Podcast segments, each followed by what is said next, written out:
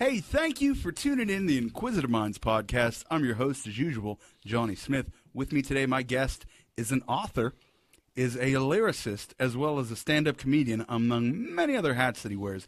Uh, Matt Wolfarth. Wow, you nailed it. That Welcome like to the program. Ten point three percent of difficulty. it took me ten years to learn how to say it. Welcome to the program. By the way, folks, uh, we will be referring to him as Wolfie because I only got one of those in me. No, it's it's cool. Yeah, Wolfie.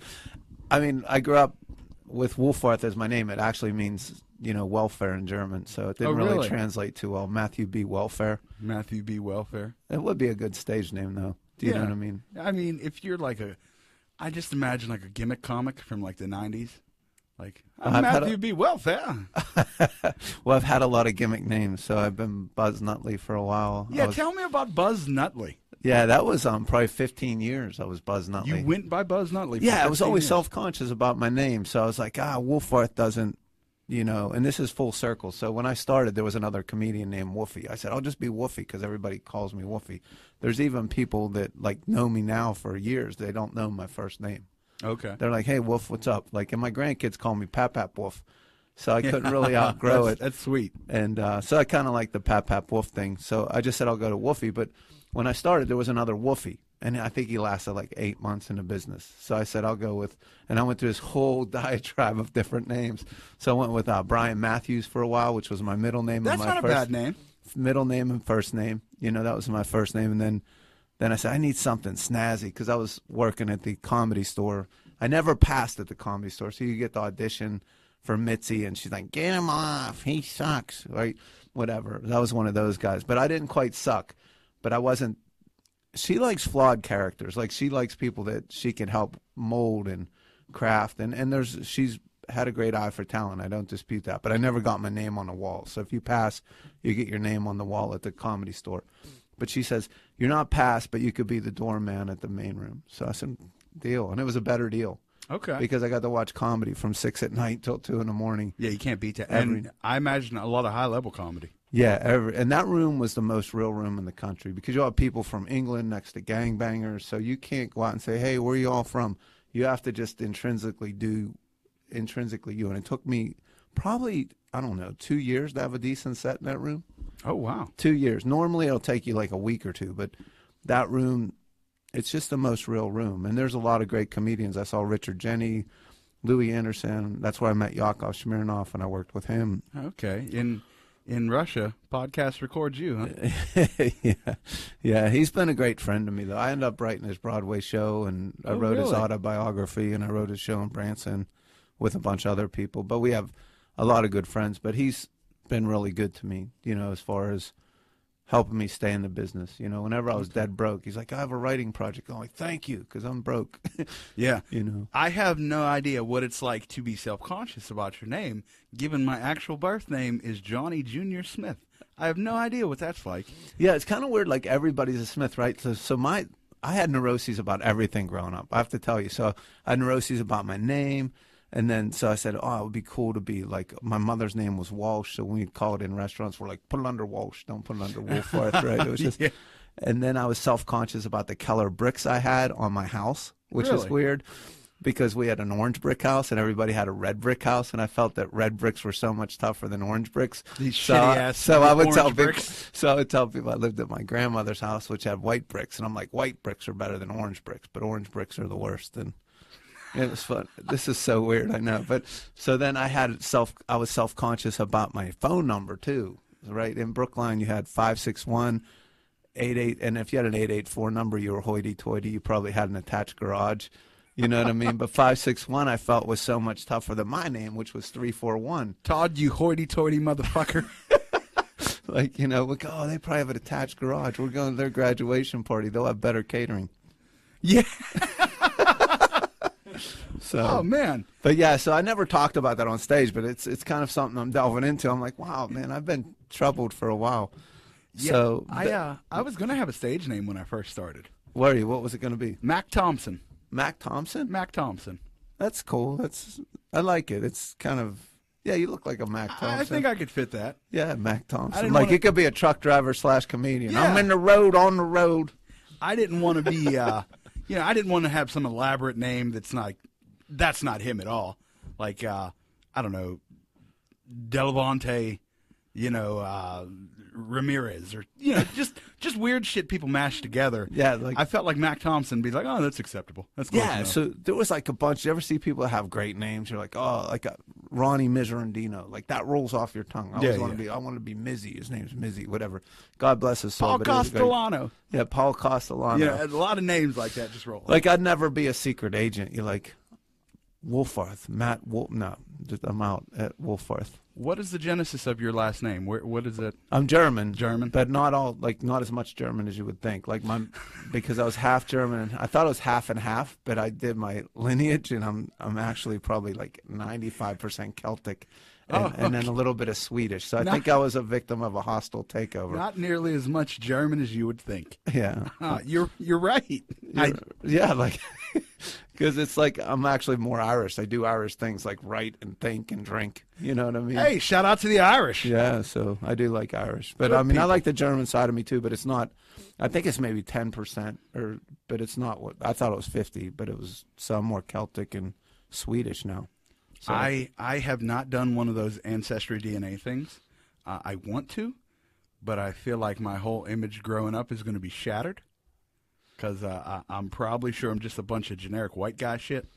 no, you're probably different than you think. You know what I mean? It's it's kind of cool to do. I, I liked it. You know, it's kind of cool to see where your family came from. Like I'm gonna go. All my family came from the potato famine, like one little town. They were all probably probably drank in the same bar. You know, and then you'll see people that you kind of like went out with in high school, like, oh, I was kind of related to her. You know? Oh. you know, like I met a cousin that we kind of went out. And I was like, oh, she's like a third cousin or whatever. But Bought my first car from a man whose uh, motto was "incest is best."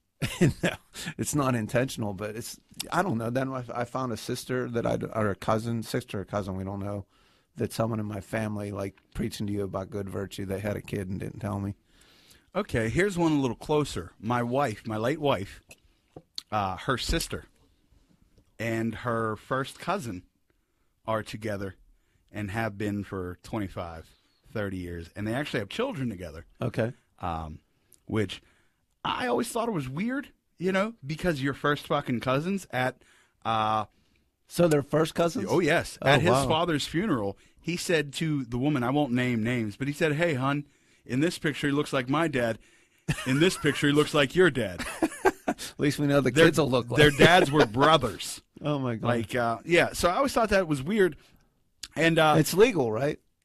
they're not married. Oh, they're not married. Speaking of that, I remember one time because me and my wife got married, Uh-huh. obviously, and uh, she comes and she's having this big conversation. She's like, "Yeah, we don't need a piece of paper to tell each other we love each other. That's the only reason we haven't gotten married yet." And I remember sitting there thinking, "That's the only fucking reason, huh? That's the Yeah. only goddamn reason." Yeah, not that we hate each other. You know. Oh, I God. said normally you don't like your first cousins though. Like you need like degrees of separation to maybe think they might have virtue. But There was first cousins no you hate. separation. Yeah, that's crazy. Yeah. I Um, don't know. You got to find love where you find it. I guess. I don't know. I, I, I, look, I'm 57 and single, so I really don't have any answers for anybody. At I'm just saying. family reunion. And don't pick up girls at family court. Don't try to do that. Shout out to my cousins. Um, Like, hey, what are you doing here? Getting divorced? All right, cool. You want to go out Thursday? yeah. Because I need more trauma in my life. Now, now, Wolf, you already gave us a lot of information right out of the gate. You came out swinging. A lot of stuff I want to touch on, but it's Halloween month. Uh, we're gonna jump right into some paranormal stuff. Oh, cool. I, I, like asked it. you briefly beforehand. You, you mentioned a séance, and then I said, "Do you have any more information about that?" And you look like you had a bunch of stuff to say. I said, "Hold it." All right, Here's the time. All right, cool. Well, let me tell my Halloween joke first. This Absolutely. is uh, courtesy of uh, my buddy. Uh, why don't witches have babies? Okay. Their husbands have Halloweenies. Mm. I like that one. I don't know. Okay, that's not bad. that's not bad. That's not bad. So yeah, so when we were kids, we had seance. So we, we lived. All right, we lived by Brookline Boulevard, which you know my parents said stay off the boulevard. I'm like, we live right by the boulevard. How am I going to stay off the boulevard? You know, and I wasn't allowed to go to the cannon. Like, don't go to that cannon. Trouble happens at the cannon. Right? I'm like right at the cannon, and I lived right behind a after hours club, the BYM club. So that I'd wake up, there were people in my yard having sex You know what I mean? My mom would be out there with a broom, like, get out of my yard. My kid's trying to play. and um, so when we were kids, we had all this alleys. Like, I love alleys. Like, I always say, I'm, I want to do the Alley Cat comedy tour because I'm like an alley cat. I don't want to walk on Boulevard. I want to walk in the alleys. So we had these alleys, and in between the buildings on a boulevard were these spaces, like maybe like a foot or two wide, and we would call it our clubhouse, and we would like hang out and smoke cigarettes or whatever they did, or smoke. know, to- cool remember kids smoking Tobies? Like I don't, I don't think anybody literally smoked a Toby because they never lit on fire. Like I you spent all day. Toby is. It's those green things that hang from the the trees. You ever see them like smoking Tobies? Like we tried to light them, they never lit. So you can't Okay. really smoke them anyway. I don't know if you dry them out or what. It didn't work. so my friends are like, we're gonna have my brother and my, there was a couple friends, and they said we're having a séance. I'm like, cool, I'm in. You know, and I'm five years younger than everybody. And I asked them about that. They think I'm delusional, or I, but we called my grandmother back, and I'm not lying. She flew over the wall, like the, in between the buildings. So your grandmother was dead. My grandmother was dead. We called her back. How old are you when you had the seance? I was probably six, seven. So you were six young. or seven, yeah. So it might be a false memory, but it might be a real memory too. And maybe I was the only one that could see it. But I swore she flew over the wall from the boulevard to the alley and in between the building. And I just turned and hauled ass up the alley. she was still in a nightgown she was buried in. But like, so what I saw was no legs. Like I just saw her flying in her nightgown at me with no legs. I mean, Is that, is, that that makes sense, but that'd be you're not publishing this live, or Oh, it's not live. I'm kidding. I'm kidding. it's not live. No, that's I want to share it with people. I, I, to this day, it's a vivid memory. So, and I asked my brother, he didn't remember it. My other friend, he passed away, so I don't know if he remembered it or not. But I firmly remember it. Now, since some that that was something that stuck with you, um, have you done any other uh, seances or had any type of experiences along the way? No, I know that our house, um, someone that we grew up in, they said it was haunted because someone got shot with a gun in the the attic. So we'd hear things in time to time, like people shuffling and stuff like that. I don't. I was never scared or anything like that. And But- is the house you grew up in? Yeah, in, Okay. in Brookline. But there was a, I guess, a child had an accident with a gun, you know, and then so, but that's what they said. But my mom would hear stuff, and she was pretty intuitive with that. She liked that stuff, the paranormal. I feel like a lot of that came almost second nature to that generation. They seem to be more connected with like spirits and feelings and things of that nature. That might be something that we're losing, right? Because we're so connected with electronics that we're not getting in touch with the world, Mm-hmm. right? So during the pandemic, I haven't really turned my TV on too much. I just bought encyclopedias and read National Geographics from like Okay. 1976 to try to write. But I think like we need to get in tune with it. You know, that's why I write a lot of my jokes is walking in the woods, you mm. know, by myself or just and letting it come to me. Like I'll have a joke, I'm like I'm trying to fix this joke, and then it'll get fixed somehow. But I, I do believe that there has to be something. I hope so. Like I had a dream that like I died and there's a big long white tunnel and I'm walking through it and finally I get the end and I hear it. Welcome to Walmart. That's so. that's so disappointing. What, what if it's like a big Walmart? You know what I mean? Like what? Like oh, they they always say they're in a better place. What if it's not a better place? What if it's Walmart or like a Greyhound station downtown? Jesus, that's horrible. I'm just saying. I'm, I've I'm- heard, you know, there's there's countless theories about the afterlife. Um, I I don't like the one specifically. It's about I think reincarnation is the tunnel you're going through is your birth canal now. Like the white light at the end of that tunnel as you're dying. When you finally get to it and you reach it, you're reincarnated, and that's actually your birth canal Oh wow! So you're you're being born in another world or another. or another body or what you know. I'd like to take a rest. I hope I don't go right to living like after this. Like I hope there's like a like a time where we could take a nap. You know the Right? fascinating. It's, life is tiring, don't you think? I mean, I Life is exhausting. it is. Uh, the fascinating thing about death that I think about is like when everybody dies, Okay. they all say, like you just said, they're in a better place. Yeah. No one ever goes to hell. Like n- no one's just sinning and going to hell. Like people don't. It's like almost offensive to people that if you're honest and you're like, ah, Frank was a good guy. No, he was a horrible piece of shit. Yeah, He's probably burning. He was miserable. He beat his wife all the time. He was an absent father. He cheated. Yeah. He's seventy thousand dollars in debt. He mortgaged the house twice because he couldn't bet right.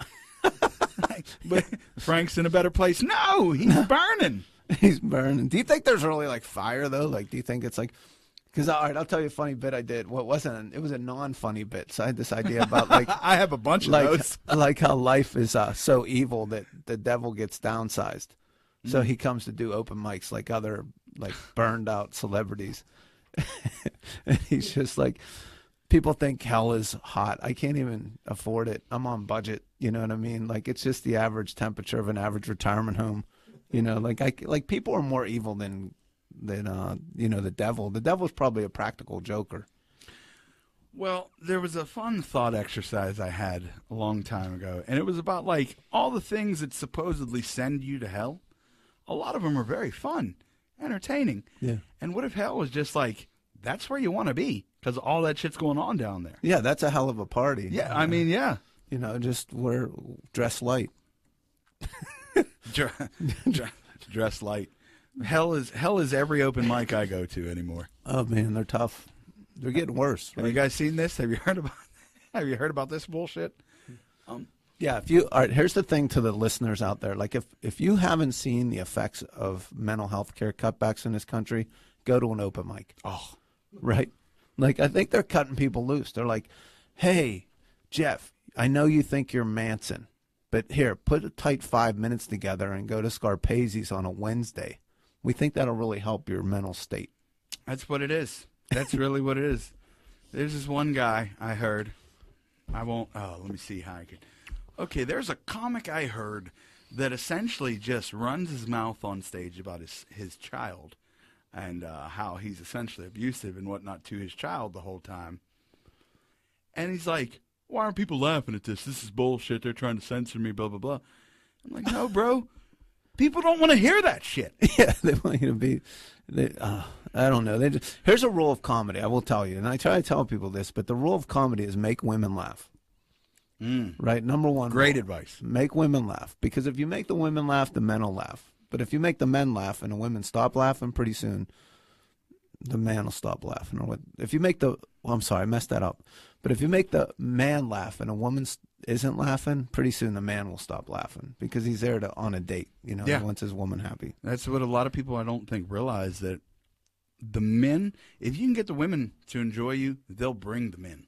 Yeah, You know, they're, supportive and they're great and I don't know. they're honest too. Like they'll tell you if you're not funny and they'll tell you if you are funny. By no means am I like the best comedian out there or have it all figured out, but it's come to me within the last six months that like that's my target audience is to go after women, and that not every women or not every woman wants to hear all these, uh, oh my dick this or my dick that or cunt this or cunt that. It's like ah. Yeah, you could probably do without the c word. People like, are here uh, for date night. Like uh, they're not trying to hear all that bullshit.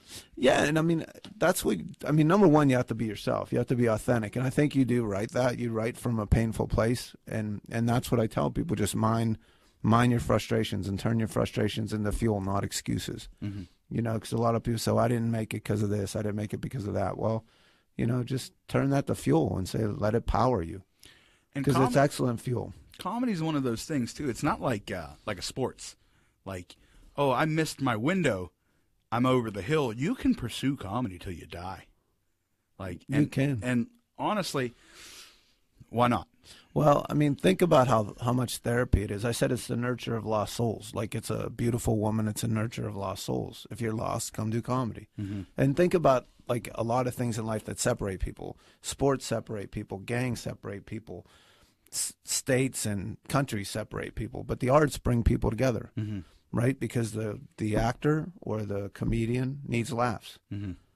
needs to hear laughs, and then the audience needs to, you know, be get laughs. know I mean? Absolutely. Um, when did you start? Oh, a long time ago. Uh, May of '89.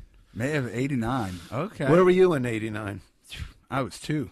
Yeah, you're good. You, was- you loved me. I, I started at uh, Tom's Diner. Which closed. Rest in peace. in uh, Dormont. Dormont. Yep. Oh man, Tom's Diner. Hey, shout out to them. It's unfortunate they closed. I enjoyed their food. Yeah, they did a, an open mic, and I was afraid to go on. So let me preface that too. I was afraid to go on. I was definitely afraid. And I went to um, hypnotism classes, and they said, "Hey, you're a great subject. You should probably do something in the arts." And I'm like, "Yeah, whatever." You were you were a great subject to be hypnotized. Yeah, I was, okay. I was apparently I was hilarious, but I don't remember much of it. but, but so then then I said, all right, maybe I'll give it a try. So I started listening to Rodney Dangerfield and Steven Wright albums and and Woody Allen nightclub years, which is you know I'd listen to over and over. I also listened to Lenny Bruce, which I didn't really like that much because I just I wrote in my notebook I have to admire his ability to live for long periods without laughter. Right, but Woody Allen taught me how to write jokes. Mm-hmm. So it's like S.J. Perelman, Woody Allen, Steven Wright, Mitch Hedberg, and that's the kind of comedian I start. Kind of like that's why I like your stuff because you write those one-liners that are like poignant and powerful and and surreal sometimes. You know what I mean? And and I always wanted to do that, but then I gravitated to another style of comedy. But I still love those jokes. But so I, I started going to a writers group and would sit around a room like this and say, "Hey, is this funny? Is that funny?" And I was there for like three weeks. I said, "You guys are never going on stage, are you?" They go, "Nope, we're not. We're just here to drink coffee." I said, "Well, I'm going to go get on stage and get destroyed." So I went to Tom's Diner and I was so afraid. There was a guy, DJ Fisher, and he was a really funny dude, um, really over the top, funny, cool guy, and he had this wheel that he did with it was pretty wheel of emotions when you're with a woman he like it was really funny and then he goes you're gonna go on i said no i don't think i'm gonna go on so halfway through the show i said i'll go on so he put me last so i literally headlined my first show Oh, there we go. but i don't remember anything i got laughs but i was looking at the floor the whole time what was it that motivated you to go on stage? Was it just the hypnotism? Because I know we all got a little something in us. you know I, I don't know. I mean, I just I've always remember jokes. Like even as a kid, I could remember Steven Wright's jokes or Rodney Dangerfield's jokes. There was a book called Truly Tasteless Jokes, which got me a lot of detention in school. I've talked about that book on this show Yeah. before. So it Such taught you the horrid jokes. Yeah, it, it was horrible. but it- Categorized, Yeah, too. yeah, exactly. So it, it got you. Um, and I, you know, I wasn't like a player or anything like that. So it was just, I think there was a way to get girls to show me attention. Do you know what I mean? And at the time, if I was funny, If you can make people laugh, they usually enjoy being around you. yeah, that's what my thought was. It didn't work out that way. But no, I'm just kidding. I mean, it's um, yeah. So I just liked it, and then when I got that first laugh on that first stage, and you probably know that feeling when you get that first laugh, you're like, I'm kind of hooked. You Yeah, know, I mean, absolutely. even heroin addicts would draw the line at some point. Like they're like, Johnny, I got a gig for three dollars up in Cleveland. Yeah, yeah, yeah. I'm there. I'm there. Like heroin addicts, like I am not going past Sharon. Like you know, Look, you're gonna have to pay gas money to get up here. You don't You're care. gonna be hungry, just but you can do 20 minutes. dude. I'm there. Dude, I was homeless in Minneapolis, like literally doing a guest set. It because I was in Des Moines and I drove up with my friend. Mm-hmm. He goes, "Oh, do a guest set at the Comedy Gallery, and the headliner will let you crash at the crib." Nope. And I had forty dollars. so, this, ever tell you the story? No. Oh my goodness. So I'm up there and I said I did pretty well and and then I said, "Hey, could I crash at your?" He goes, "No, I can't have you crash." So I went to the hotel downtown, and they go. I said, "I have forty dollars. Can I get a room?" They go, "It's two hundred dollars for a room." I said, "All right." So then I went to the emergency room at the hospital, and I walked up and I made up a story, and I figured it would be a good story. and I said, uh, I said, "Oh yeah, I just got off a Greyhound. My uncle's getting a transplant tomorrow. Can I just crash here? I don't want to disturb him. He needs his rest for the big transplant." I probably went too far with the transplant, so the guy just looks at me and says, uh, "Homeless shelter's two blocks on the right." So I walked down to the homeless shelter, six bucks, right? So you have this big warehouse of people paying six bucks, and I got the top bunk because the guy was bigger than me. So I got upstairs, and then you put your shoes under the bed so nobody steals them. And I'm laying there, and I'm about a foot from the ceiling, and there's like three, four hundred people in this shelter in St. Paul, Minnesota. And and there's a poster on the ceiling. It says, "Do you have a strange, unproductive cough? You might have tuberculosis." Oh. The whole room had a strange, unproductive cough. It was like a strange, unproductive cough symphony. But and it was those mattresses that were covered in plastic, so you couldn't sleep anyway because you had a blaring. It sounds like a very similar to like a prison situation, Yeah, I don't. Yeah, I guess that's. I haven't been there, but I've like been a like a prison dorm setting. Yeah, exactly. So and then I didn't sleep in. I got my sandwich and left in the morning, and that was it. But that's weird. And I did a lot of gigs on a Greyhound. I had a friend that gave me got me discount tickets on Greyhound, so I'd go to Green Bay on a Greyhound. and it gave me time to write. So, but I just try to jump in. Some of them Greyhound rides, because I've done that too. Like I prefer to drive, but if if it's like if I'm going to New York City, I usually take a Greyhound, just because parking, it's not worth it. But I get up there, and I had a show at like eight. Show got over at ten. Hung out as long as I could till like eleven thirty, and my bus wasn't leaving till like three thirty in the morning. so I'm just wandering around New York in the winter, just like, oh, I don't want to go sit in this goddamn bus stall right now. Yeah, I know because it's like you don't want to talk to people in there. Like, did you ever see people fighting over the luggage in Greyhound? Yeah. that's my garbage bag. People go crazy. it's what man. The the ride up there, I had a guy beside me who like smelled all of urine, Yeah, but like couldn't speak a word of English. yeah. But his family was right in front of him, so he stayed there, and I was like, oh, this is fucking miserable. Yeah, your family loves you when they put you on a Greyhound, right? Like, yeah, put, get them out of Greyhound all ticket. Like, get them out of here, please. On the way back, there was a lady screaming on a cell phone that wasn't there Yeah. at a person who wasn't real. For, What? For seven and a half, eight hours. Oh my goodness. just "Ah, blah, blah, blah," screaming. and uh, when we got to Pittsburgh, like they brought her off the bus, and I seen the one driver talk. She was like, "Been doing this the whole trip. Like I don't know what to do." oh my god! I was like, "Jesus, God Almighty." Yeah, but like from a comedic standpoint, you're like, I'm writing that one Yeah. down. you know what I mean? Because they're like, they're way different than anything you can make up. Yeah. You know what I mean? Like you're like, oh, just when you think you're the most creative, you're like, nope, I'm just gonna watch Yep. people. Didn't didn't see this coming. So, you've been doing this quite a while, and and you dropped a few places from Pittsburgh. How long before you uh, traveled outside? Well, I started, and then I I decided to go to uh, went through some tough times with you know family stuff, and I just needed to get a break and like clean my act up or whatever, you know, grow up and mature and all that because I was partying or whatever, and I didn't want to do that anymore. So I took like three hundred dollars and three suits and went to uh, San Diego, Oh, and then so I started in San Diego out there and doing shows, and then like a month later after getting a job, I got transferred up to Silicon Valley. So with that, the, with the job, yeah, with the job. what and- were you doing at the time? I'm selling electronic components, so I was selling ICs and semiconductors.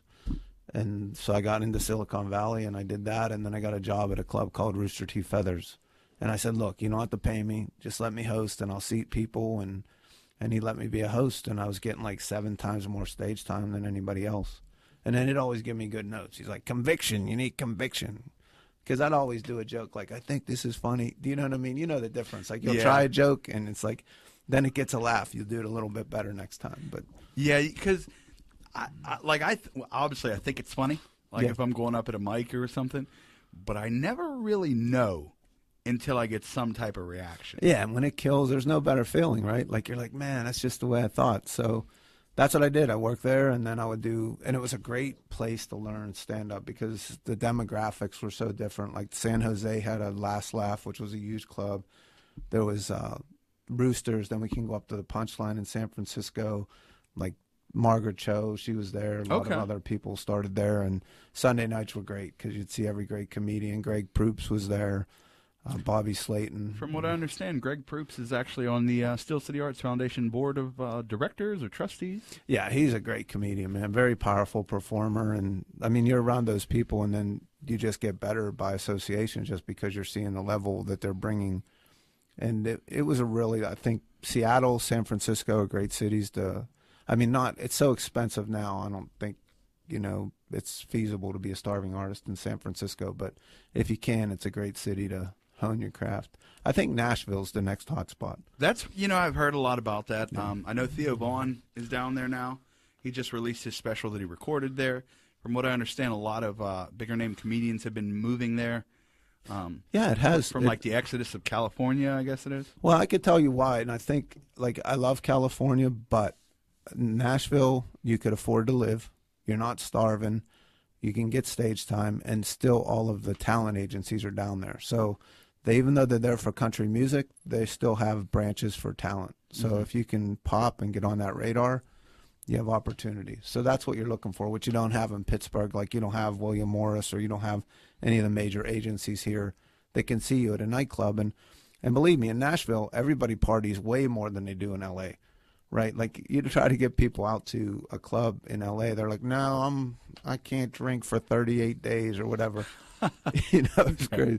No, I mean LA and LA will always be the epicenter, but I think Nashville is a sweet spot right now, just because I, I was down there and it's great, and they have comedy, and then you have a lot of cities you can go around and keep your craft going. That's the problem with LA is that you do showcase sets for fifteen or twenty dollars, but you don't get to do long sets where you can really stretch your legs and you know work on that bit that might change things for you. I've had this conversation with quite a few people um, about like L.A. and California. I'd love to go and visit for like nostalgia, see the Walk of Fame, see the sign. Yeah. But from everything I hear, that is not a place I'd ever want to live. Just with like the traffic or the cost of living or like, and I don't, I'm not there, Mm-hmm. but like uh, you hear about stuff like Skid Row and shit like that. It's like I want no parts of any of that trouble. Well, it's um, I don't know. My memories are great of it, just because we had everybody rented. Like we had a girl that rented the garage. Then we had Roger, my friend Roger Rod. He's still um, a comedian out there, and he rented the couch. Like, and I'm, I'm in his room and we're talking. I'm like, Roger, you know, you have a Corvette, and uh, if you sold your Corvette, you might be able to get your own apartment. He's like, Buzz. That was when I was Buzz Nutley. We didn't go back to that yet, but um, Oh yeah, yeah he goes, he goes, Buzz, you have no idea how Hollywood works. And he goes, and you're kicked out of my room.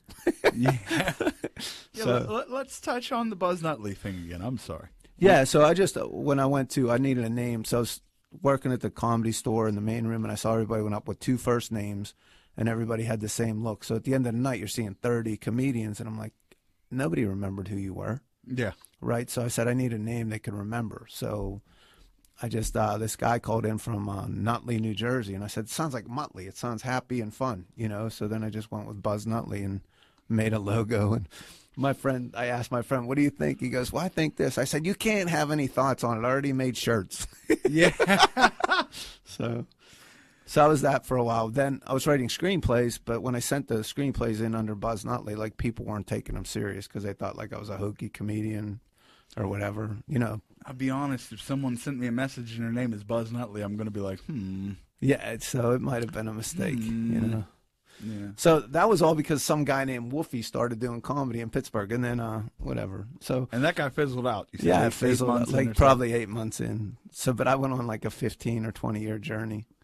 So after you moved to San Diego, you're getting this access to all these other places. You're hosting uh, all the time, getting a bunch of stage time. When do you start branching out even more? Yeah, well, we were doing. Um, I have a good friend, Darren Carter. We started off with, and we had this great open mic on Saturday night in um, San Jose. It was the 94th Aero Squadron. So they had a great restaurant where you could watch the planes land and stuff at the airport. And we would go up and recruit people to come down the show. And we would get the San Francisco comedians to come down because there was never a Saturday night open mic. It ended up becoming one of the great institutions of the Bay Area. So we would just have shows and just do stage time, and then we would get different shows. And Darren, to his spirit, he uh, is great because he was fearless. He's like, let's go here. Let's go to Jack London Square in Oakland. I'm like, oh man, whatever. You know, we went to Montebello in East LA. You know, like he was just fearless. He would do comedy anywhere. And so it exposed us to a lot of different things. But the thing on the West Coast, there's not a lot of paid gigs as far as outside of the city, the showcase rooms. That's the hard part about being there. Where in Pittsburgh, you can do a fire hall, you can go do a VFW or a Moose, which they don't have out there. They have paid fire uh, halls, so they have paid, paid firemen or fired people. Is it fire people? Fire person? Fire people, fire person. fire person. Yes, I don't want to be wrong. So anyway, it's just really hard. Like you have to have a day job, and then you just do your showcase sets. But you'll get occasional books weeks at like Sacramento or Walnut, and there are some clubs that'll give you weeks, but that's super competitive.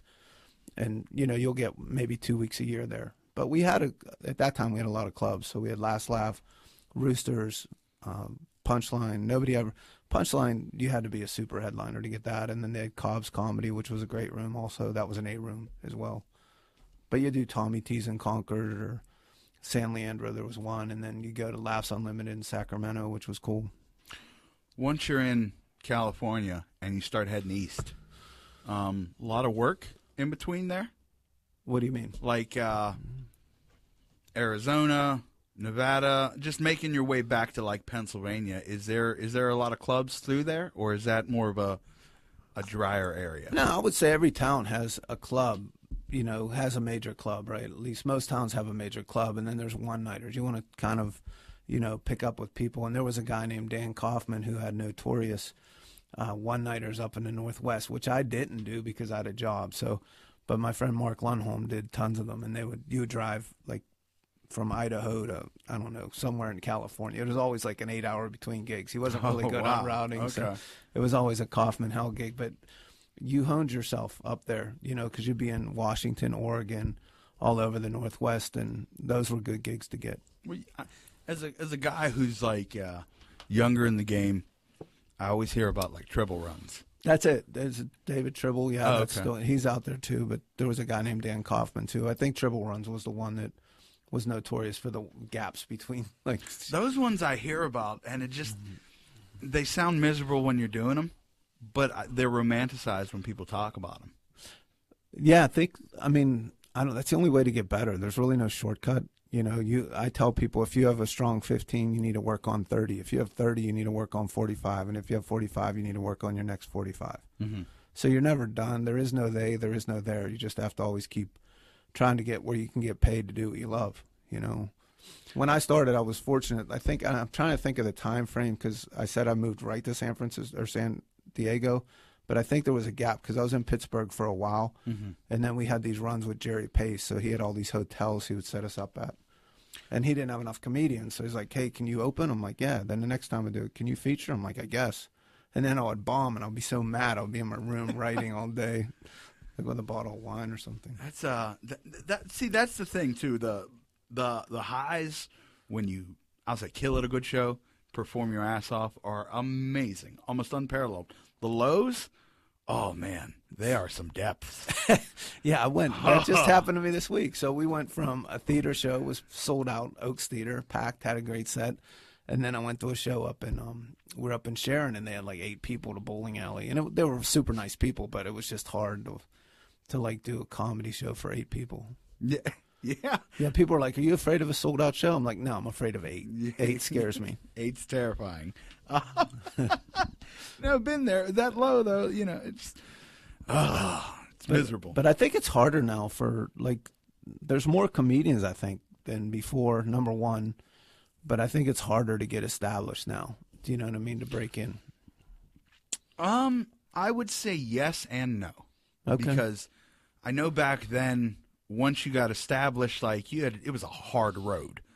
You know, sending tapes, go on the road, nobody knows you. but now there's people that can get established just from a, an online presence. No, that's good. That's a good point because that like Ginger Billy. Did you ever see him or whatever?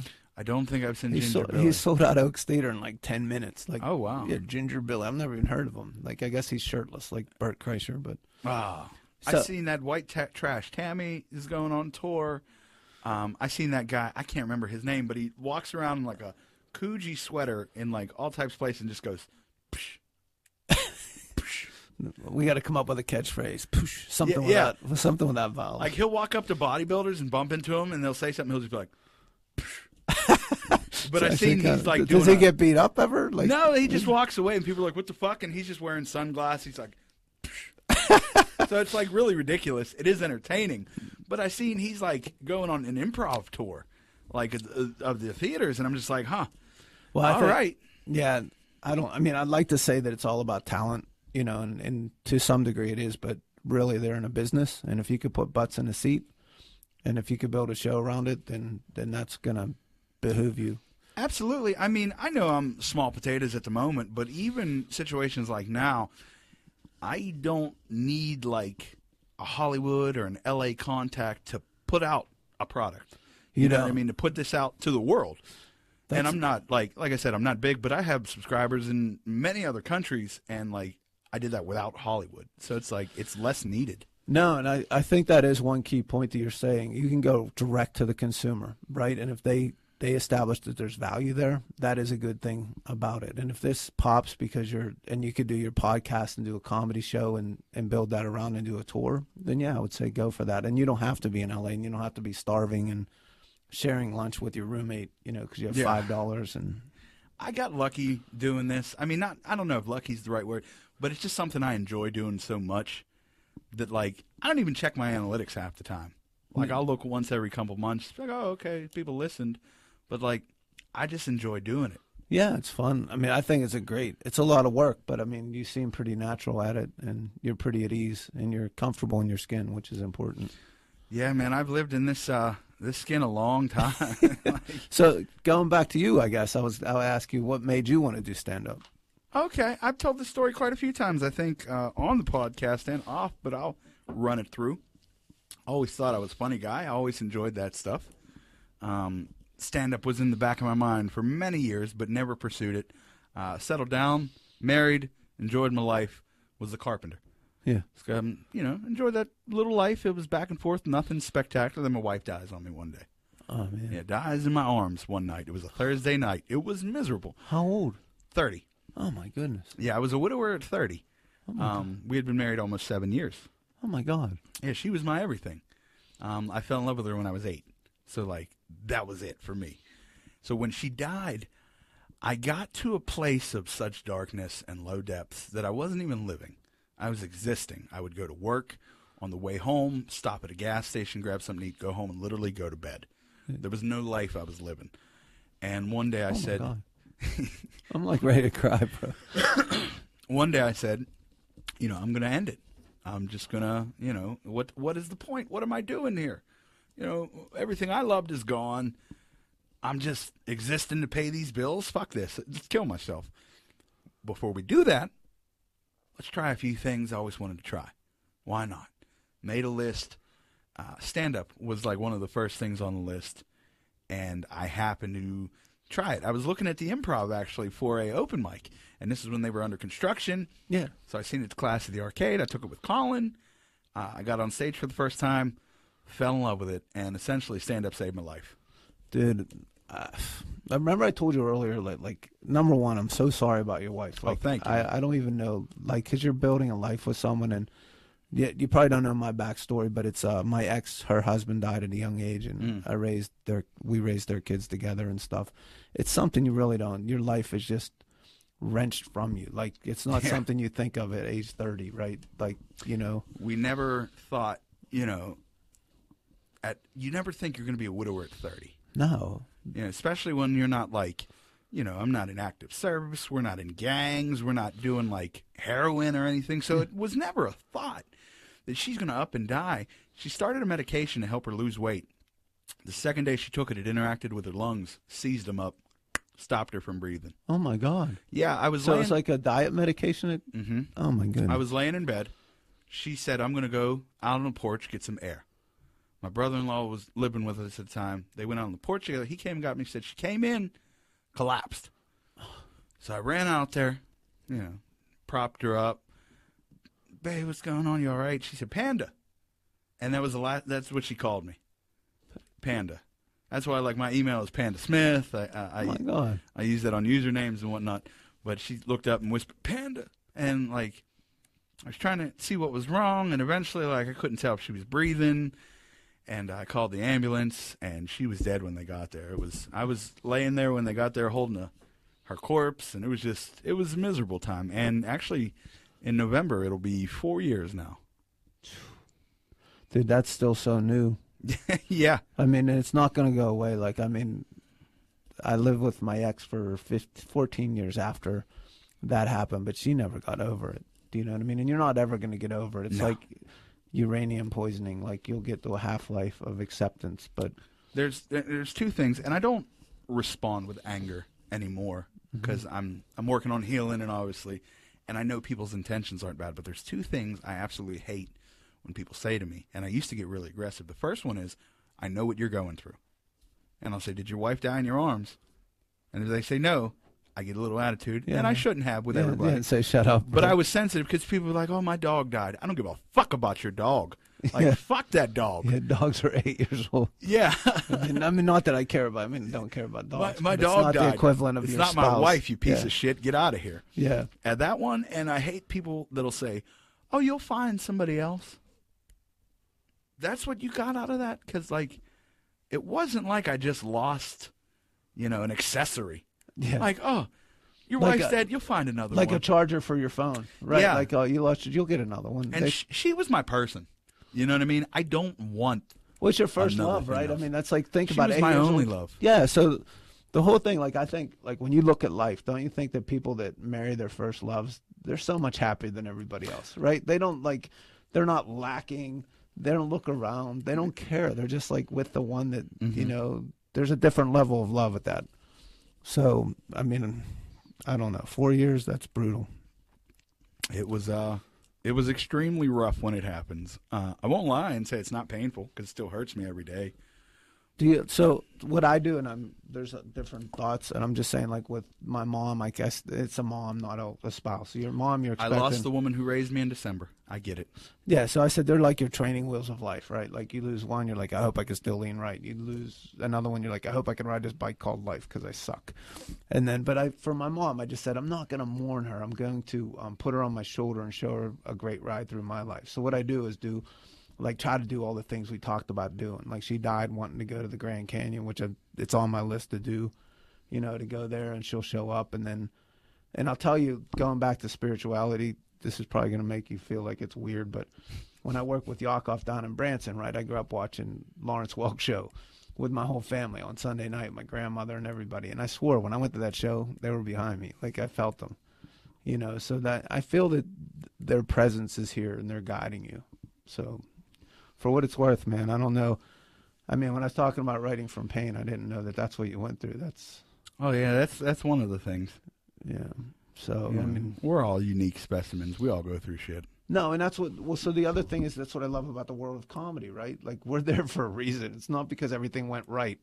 Do you know what I mean? Like everything worked out perfect in our life. You don't see people from Fox Chapel with like, I graduated summa cum laude. Like no. Yeah, you can was- tell people that don't belong in an open mic Yeah. because like mm-hmm. everything's together, their life's fine, decent job. They're like, oh, just want to try this. Like, mm-hmm. no, this takes you hating yourself some nights, so you're not going to make this shit. Yeah, and it's therapeutic, right? Like I mean, going back to it saving your life.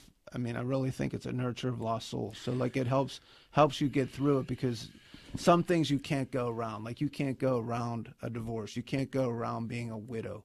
You can't go around your your wife. And I don't even know what that feeling is, but I know it's traumatic and but you can't go around it. You just have to live through it. And like it's hard probably. I mean, it's it's hard to the point of nothing has ever been harder, right? So, but by writing about it and trying to say, how do I take this and make this a word or make this a thought and build a roller coaster of comedy and ethos and passion, compassion and empathy? Because what people don't realize in comedy is you're not building a, you're not joke, joke, joke, joke, joke. You're building a roller coaster. You could take them to some pretty dark places. Mm-hmm. And by being there and say, a little bit of relief. You know what I mean? Like I'll give you a, a joke about my mom. Like I, my mom died, and like everybody was like telling me it's an Irish funeral, right? It's like a happy hour, right? Yeah. She's like, "Let me tell you about your mom. Here's a shot of Jameson." I was hammered. like, Do you know what I mean? Like, please don't get me drunk at my mom's funeral. But I, I mean, in retrospect, I think she has my back. You know what I mean? She's up there appreciating me for what I bring, and I try to be a good person. You know, I wasn't always a good person like all of us, but you know, I try to, you know, be good. And I'll be that's what you're. That's what you're. I would say, and I don't want to speak for her, but I'm saying that's what she wants for you. She doesn't want you to be sad. She doesn't want you to mourn. She wants you to say, "Go kick the ass, world's ass," like you said you were going to do when we were like 16 and making love when my parents were out of town. I uh, I'll be honest, man. Um, I didn't know who I was after she died because all my identity was wrapped up in being a husband, uh, a provider, just a family man with her. And it took me years. I mean, I'm still coming into it, but this gives me a more of a purpose. It gives me identity. I can say this is who I am. This is what I do. These are some of my accomplishments, and it gives me like I hate to circle back to this, but it gives me a reason to live. Yeah, I As, mean, as sad as that may sound, it's a beautiful thing for me. I want the listeners to know it's not a sad thing. It's very beautiful, but it's it's my motivation. Well, I would tell you that a lot of people struggle with depression, like, and they don't talk about it. And I'm thankful that I have comedy. Like, I'm so mm-hmm. thankful because I'm like, oh, I'm pissed off. I'm, and then I have to think, like, why am I pissed off or why? Like, oh, let me find that joke or let me figure out. Like, I, I wrote on Facebook and you commented on it. I said, I'm always stuck in the line behind Starbucks with someone who ordered steak. Yeah, yeah. like, you're in a hurry. Like, I ordered steak. Like, there's no steak, you know? We were mentioning that actually. Right? Like, Um, man, this this uh, interview or conversation actually went a lot smoother than some other ones do. That being said, we ran through uh, the time very quick. Are we done? Oh, Oh, well, not yeah. quite. I do want to get some things out though, uh, because I know you're an author. Yeah. I want you to talk about your books a little bit and and describe the process of writing. Yeah, I've, well, I've always just been driven to write. Like I, there's a book by Mark Twain called "Roughing It," which kind of changed my life, and I read it when I was a kid. And it's just Mark Twain was a day late and a dollar short, and he never he was part of a silver mine. He's like, you guys aren't gonna make it, and then he'd leave and it'd hit the vein. And but he wrote about it, so he became immortal by writing about it and putting in black and white. So I, that's my idol, like with Okay. writing and everything. So at the end of Roughing It, he has a saying. It just says, "If you think this book has no moral, then you're mistaken. If you're of good account, then by all means stay at home and work towards your goals with patience and diligence. But if you're of no account, like myself, then by all means leave, and you'll become a blessing to your family by ceasing to be a nuisance to them." And that was my story. Like I had to leave to like grow up, and it took forever, but I, it was a great ride. I mean, I learned a lot, you know, and and I try to capture it. So I just always have my notebooks, and some of my notebooks are like 30 years. But I, when I got to, um, when I was in the Bay Area, Mike Ferrucci, he became a big writer, but he gave me a book by Syd Field called Screenplay, and it was all beat up and tattered. And I'm like, I love that book, and I devoured it because it was like the screenplay frenzy, like where everybody was. Uh, Joe Eszterhas was selling scripts for like two million dollars. I said, I'm going to sell one of those. And going back to Panda, I wrote an Ace Ventura sequel, right? And I thought of it before I saw the th- second one, but I, I thought of it when I f- saw the first one, but I didn't write it till I saw the second one. That's what I was trying to say. So it's called Pandemonium, about the pandas get stolen from the San Diego Zoo. Oh, okay. And uh, so I got to Hollywood when I moved back to LA, and I was always afraid of Hollywood. Like I got over the border, I'm like, I'm still alive, good, because I was definitely Yeah. afraid. And so I got there, and I I sent it out, and this guy called me back as an agent. He goes, I love this. It's a great idea. I'm sending it to everybody. I'm gonna send it over to Jim Carrey's agent, and the agent says he likes it, but then. I'm not shopping for Porsche. I'm like Hollywood's easy, you know what I mean? And then, uh, then Jim Carrey said he didn't want to do a third one, and then my agent went away and he, he was sick and I was that was the last thing he I think he represented because he he had lung cancer. Oh, my But yeah, so I never got back there. Do you know what I mean? But I kept writing and but that guy called me. He said, "Look, you didn't sell it." He goes, "But don't ever quit quit writing. You have talent." So I listened to him. His name was Bobby Littman. How many books have you written?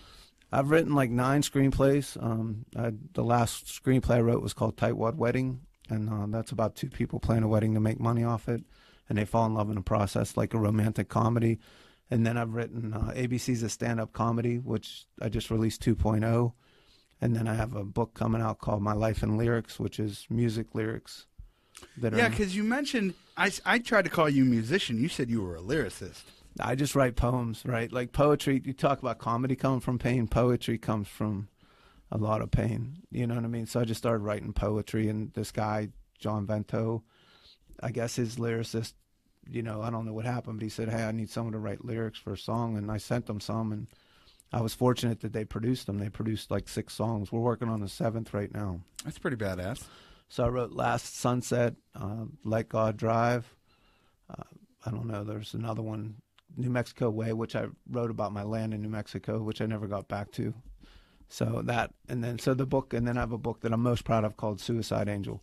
Mhm. So my best friend, one of my best friends, uh, killed himself, and I just wanted to try to capture that somehow to figure out how we can, you know, averted in the future. When someone dies, like from suicide, we're all in the same. We're just like numb and we don't know what to say. Like, what could we have done? So this is about four people that kill themselves in Pittsburgh on the same day, and they get picked up by a suicide angel. And by divulging why you kill yourself, you get to take something off your bucket list. So it's kind of like a modern day chitty chitty bang bang. They go on a grand journey, realize life's worth living, and it might have a happy ending. I may be unique, but I've seen Chitty Chitty Bang Bang probably 300 times. I love it. I love that movie. When I was a child, there was a bunch of movies that we watched all the time. Uh, Chitty Chitty Bang Bang, Bang bang, choo choo, bang uh, bang. Grease, I loved Grease. That was a date movie for us. Like we would take girls. fucking Sister Act. Oh, sister. Act? Those three movies, my sister played those all the time. That was pretty awesome. Sister Act with. I enjoyed it. Yeah. Um, was all of 33 years old before I realized the sequel, Back in the Habit, was a play on words. Um, so I'm kind of disappointed in myself on that. Uh, other than that, man, I don't know. I just, I, let me ask you. That's a fascinating concept, by the way. Um, good time to promo yourself. Where can you be found? Um, just go to woofycentral.com. I I do a lot of like I'm staying close. I have a day job, but I stay within like two or three hours of Pittsburgh, and then I just write. I mean, I I probably hide behind my writing. I'm probably erring on the side of writing instead of living life. I don't know how you feel, but I feel like I'm an observer of the world and not a participant a lot of times. Like I'm the fifth person in a four person hot tub and like what's he doing here? Like I don't know. I thought that was a unique experience to me, feeling like an outsider all the time, uh-huh. uh, no matter what the situation. But the more I talk to other comics, uh, especially more established comics, they don't necessarily say those words, but give me those feelings. Yeah, just uh, I don't know. I'm not in a I'm not in a bad place. You know, my family's like I had to deal with some estrangement from a daughter that I loved, and I had to make t- I made tough choices when I was younger, and I'm trying to make those better. And family in life, you're always trying to match the places with the faces, right? So mm-hmm. in the end, the faces win, and they're the most important thing. They're better than any sunset, better than any place you can go or run to, and I have to learn how to stay put and you know not run like a tumbleweed, but overall, I mean, I try to capture things and I love to write, so it's not really a job to me. I just try to capture thoughts. This is a point in the episode where I like to ask people for a piece of advice. Like you've already given out great advice this whole episode, but just in general, whatever you feel like getting off your chest, it doesn't have to be about anything specific, but what advice would you like to give to the people? I would just say people in life are buying authenticity. Just be yourself, whoever that may be. And I think the more you don't give a shit about what people think of you, the more they like you, right? And they respect your opinion because what people are buying comedic comedically, they're not buying jokes, they're buying authenticity. Like when you leave the stage, do I know him a little bit better? You know, not that like, oh, he was hilarious and I don't remember anything he said. You don't want to be that person. Mm-hmm. You want to be the person that when you leave, they're like, man, I, I went through pain like that, and, and he gave me therapy. Like that book, I wasn't even going to publish this Suicide Angel then this guy was depressed at the coffee store I went to. I said, "Well, I'll let you read it." And then he wrote a glowing review of it, how it changed his life and made him like think of things. And I'm like, "Wow, where'd that come from?" Because I thought it sucked, right? And then then other people read it and they gave it like five stars, and I said, "Well, good. I'm glad I could help someone." Because I just don't want people to, you know. St- here's the other thing. I'll say this most important. Like going back to my friend killing himself. Stick around. Sundays suck for me. I hate Sundays like that that 60 minutes clock. I'm like, oh my God, I can't take it. I got to go to work. Right. But stick around. So the story of my friend that killed himself, he liked redheads. I was redhead, so I didn't date redheads because like we felt like me and my friend Darren felt like that's two negative numbers going out. you know what I mean? So okay. we try to we try to make the freckles out of our family. That's kind of what I try to do. So I'm always attracted to dark skinned girls and Latino girls or whatever. And uh, so the whole point was he liked redhead girls. So I'm in the middle of nowhere in Pennsylvania, like probably a month after he died, and I did a show. And this this beautiful girl came up after the show. She goes, "You're really funny." She goes, "Are you from Pittsburgh?" And I go, "Yeah." She goes, "You from Brooklyn?" I said, "Yeah." She goes, "Do you know a guy named Steve?" And I said, "Yeah." And uh, she goes, "Well, we went out in high school or college at Clarion or whatever, and I wanted to reacquaint myself with him. You know what I mean?" And I said, "Well, he killed himself like a month ago. So if he would have stuck around, he might have found his wife." you know, that night. You know, and the other thing was he wanted to do stand up and he never told me. Like I do headline. I could throw anybody 10 minutes. Like if you would have just told me, I would have threw him on the stage for 10 minutes. Because going back to what you said earlier, you know how it saved your life, right? It could have saved his life. Mm-hmm. So comedy has room for you. I guess that's the advice I want to give. If you're depressed and you feel down and out and you have nowhere to go, come to an open mic. We'll make room for you. Well, there's definitely room. So that's my advice, I guess. That was touching, actually. Yeah. That was good lord. You know, I've talked to you numerous times off stage before, but like just listening to your situation a little more and how you say uh, right to pain and everything, it makes me understand it. Like pieces are getting connected more, if that makes sense. Yeah. Holy shit. Uh, you know, a lot of times I find myself the most serious conversations I have are with comics. Uh, we're not always on all the time. I mean, we come from dark places. Like, I, I don't know, man. I, I'm in a good place. Like I mean, I, I just try to. I'm I'm late in the game too, right? So I'm not trying to prove anything to anybody, mm-hmm. and I don't really care if I get an HBO special or a a dry bar special or anything like that. I'm just at a point where like I just want to take it one joke at a time and try to make people laugh. Like my friend, I gave him a joke for a, he had to speak in front of all these accountants, and I gave him a joke. He goes, "Oh, thanks for your joke. It killed." So like that was like my big victory for today. That's nice. Nothing wrong with that. yeah. So No, I just I want to thank you for coming on, man. Uh, it's been an absolute pleasure. that's Learned so much more about you, and I feel like I only just scratched the surface. Um, if in the future you'd like to come back, I'd love to have you on another time. Yeah, it'd be great. It's always great seeing Todd, and you know, Idiot Radio is awesome, and they've been good to me. But I, I mean, I want to reiterate to you to stay with it because you come from a real place, right? Yes. that you're not writing fiction. You're not sitting there trying to write jokes and make people laugh. You're just saying, how do I take this?